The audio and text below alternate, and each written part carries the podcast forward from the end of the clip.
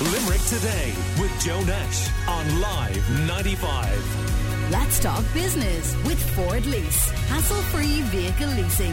Search Ford Lease to find out more.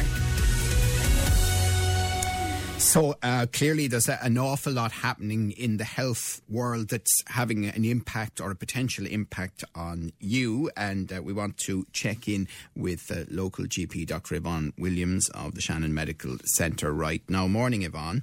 Good morning, Joe. So, a few quick ones that uh, obviously all of them are having some impact. Um, the first one being the warning from uh, the Public Health Division of HSE Midwest that in Limerick we've seen a spike in COVID cases. How serious is that? It's a really worrying trend, so hopefully we'll see it reversed over, over the next few days. But as it stands at the moment, the, the rates at the end of last week were the same as we had back in early March, and the, it was quadrupling within the space of five days. So obviously, if that was to continue, we would have 500 cases um, by the end of this week, which obviously nobody nobody wants to see those numbers jump. We're thinking about. So it's a real call out, I suppose, to the people of the Midwest from public health to to be extra extra vigilant um, over the next two weeks. Does it mean that we're all relaxing, or is it in certain instances? I think we're probably all guilty of relaxing a little bit, and, and bear in mind, I suppose the guidelines have relaxed. You know that you are allowed to meet people indoors and, and people outdoors in, in a way that we weren't last month. But there's been a lot of talk in the last two weeks, I suppose, about the cyber attack, and people have become a little bit more complacent. There's a bit more social uh, mixing going on, and the focus in the media has been on the cyber attack and the impact of that, maybe rather than the COVID numbers. So it's perhaps gone um, a little bit further to the back of our minds than it should.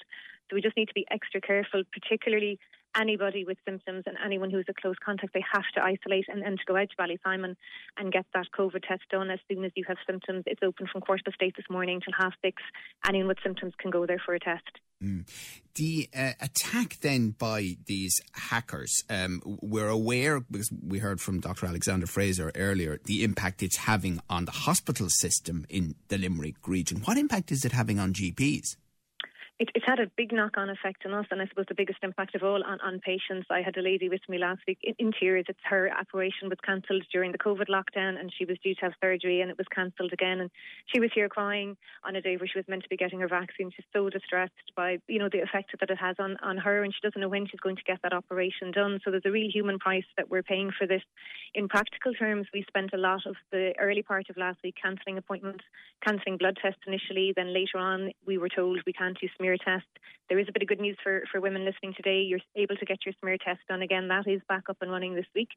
Um, we're also not getting any discharge letters from the hospital or from out of hours. So people who are going to ShannonDoc, every GP would normally get a report the following morning and would be able to follow up on any any other tests that needed to be done or to check in on people who maybe were unwell overnight and to see how they were doing and if they needed anything further done. And we're not getting any of those reports from either the hospital system or from out of hours. So when that system eventually is up and running, we'll have a deluge, I suppose, of you know a couple of weeks of reports that we will have to go through quickly. The phones are being kept busy with cancellations, um, and that's making it more difficult then for people to get through to their GP GP for other issues.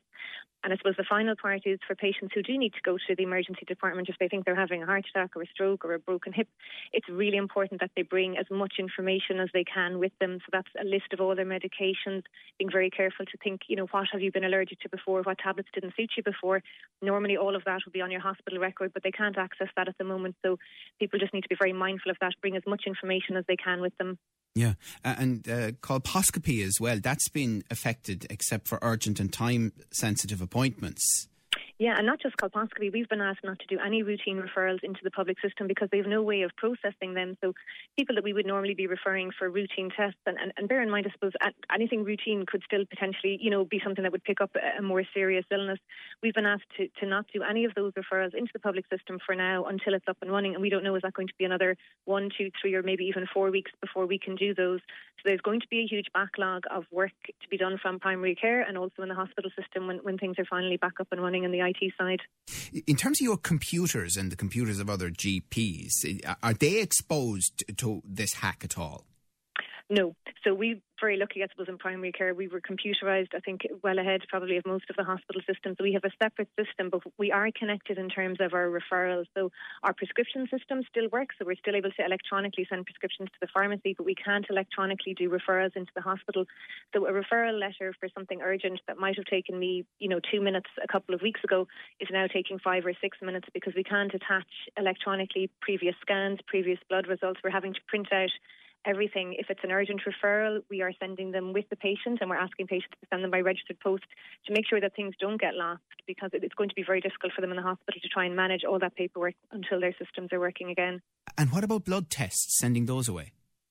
So the hospital in, in UHL have asked us not to do any non-urgent blood tests right. unless it's something absolutely vital, and they've asked us to do as you know the minimal possible. So for most patients who would have been due perhaps a check for their diabetes or heart failure or you know a chronic illness, um, you know, we're deferring them to try and ease the pressure on the hospital as much as we can. So we're we're pushing a lot of work out um, for you know another couple of weeks, so that it will have to be done at some stage. Um, so primary care is going to be very busy, I think, in, in July and August.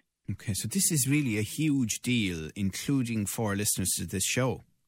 It is. It absolutely is. And I mean, it, it, might be hard for somebody young who's in very good health to imagine, but we would have plenty of patients in their 60s and 70s who might have had a bad reaction to a tablet 20 years ago or a certain medical condition that happened in the past. And people often forget, you know, it's a, it's a long time, and if you haven't had issues with it, it's easy to, to forget, you know, maybe drugs that you're meant to avoid or things you, you've tried before that didn't work.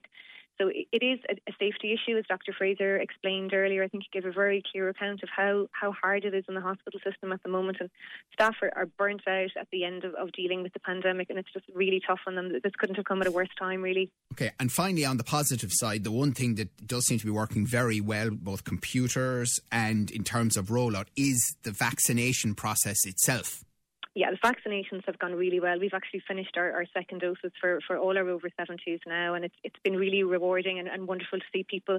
It's eased the stress, and people, you know, are a little bit more relaxed in, in terms of um, the, the fear and the anxiety if, if they do need to go to a shop or they are meeting relatives for the first time in, in a year or six months. So the vaccination is working really, really well, and we want to see that continue at, at full speed. And those vaccination hubs are still working and, and working normally.